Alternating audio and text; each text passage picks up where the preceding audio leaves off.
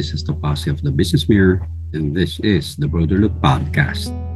Good day. Welcome to Break Time Musings, a segment of the Business Mirror Broader Look Podcast that tackles topics on the fringes of business and the economy. Today's podcast is a special episode for Good Friday. It is based on an interview with Melinda Ramo Bailon, a woman who relied on her faith as she struggled with mental health issues. Bailon was interviewed by Business Mirror intern Stephanie Ho of the University of Rizal System, Angono. Let's get on with the story. Today we go to Alaminos, a fourth-class component city in the province of Pangasinan, some 245.9 kilometers north of Manila. Alaminos is known for the Hundred Islands National Park, which is composed of 124 islands and is a popular tourist destination. It is also the home of Melinda Ramo Bailon, City Information Officer of the local government unit of Laminos, Pangasinan. She also worked as a reporter for ABS-CBN and as a researcher for a show that airs in GMA7. Since Bailon was a child, she has dreamt of being a reporter. Her dream started when Melinda's mother brought her along as she covered events as an editor-in-chief of a local newspaper in Baguio City. Even before I was a child, I remember kukuha talaga ako ng hairbrush or kahit sandok, tapos ipapractice ko na talaga. At ito po si Melinda Ramo, nag-uulat. Yan, batang-bata pa ako, naaalala ko talaga yung mga times na yon. Pangarap ko na talaga siya since bata pa ako. Melinda said that time She knew she wanted to be a newscaster when she grows up, as she enjoyed telling stories, and every day she learns new things and meet new people. It was a different experience every day for her as she tagged along her mother. I said, someday I will be like my mom. Kasi na-enjoy ko yung telling stories, yung araw-araw sa trabaho mo, may bago, may bagong kaalaman, bagong tao, bagong experience, yung mga first-hand experience na gusto lang ma-experience ng ibang tao, ikaw yung mauunang, mauunang makasagap ng impormasyon. I really like that about her job. And so Melinda did. After graduating with a degree in speech communications, Melinda landed a job with a radio broadcasting company. She was given a short segment, but she said she wasn't able to keep up with the production process, so she gave up.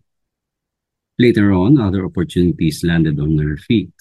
Belinda was able to work for the country's two major television networks, ABS-CBN and GMA7. Belinda's detractors couldn't believe it. So did she.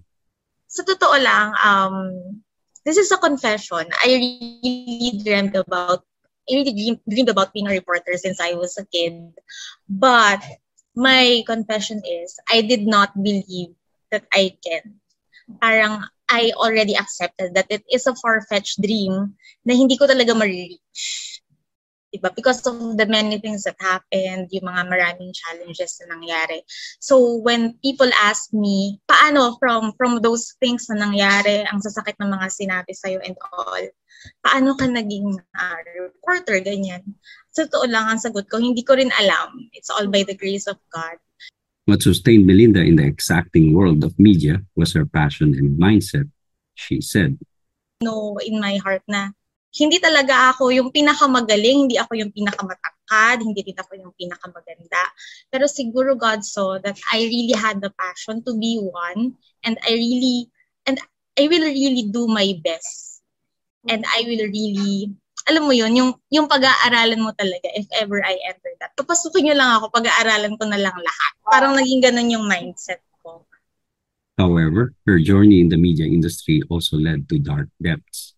Melinda said her mental health deteriorated.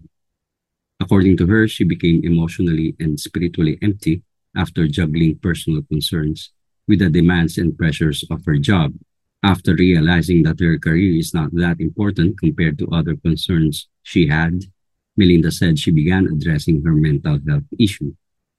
I started um, taking care of my mental health. I started being an advocate for mental health. Dati kasi parang mental health problem is just parang abstract lang siyang nangyayari sa ibang tao because I was so so joyful, 'di ba? So uh, positive, full of energy, you know, sabi passionate. Pero when that happened to me firsthand, doon ko na realize, no, what if what if magkaroon talaga ng mental health awareness, lalo na sa media? Kasi sa media, you are always expected to be at optimum level. Kahit hindi mo na kaya, you will always have deadlines. You will always, di ba, you will always have an airtime. You will always have a schedule. After leaving the media industry in the year 2020, Melinda said she considered it a grace of God when given the opportunity to undertake a media project for the province of Alaminos. Hence, the Alaminos channel was born. It became a vehicle where people, especially the young people of Alaminos, would share content through social media. Melinda said she believes that every place has a story and every person has different stories of a place. Those storytellers, she said, are present in every community. Melinda said they just need to be empowered, equipped, and encouraged to share their stories. So, because of the grace of God na rin talaga, He placed me somewhere na masusupport yung idea na yun. And but I really believe in the project. First, because I believe it is from God. Diba? Na one random night, bigla ko lang, biglang lang pumasok. It's not from me. It's it's not a random thing. It is from God. So I really believe in the project. Second, I really believe sa passion ng youth, sa energy and passion ng youth. Bigyan mo sila ng platform. They will use that platform. They will maximize it.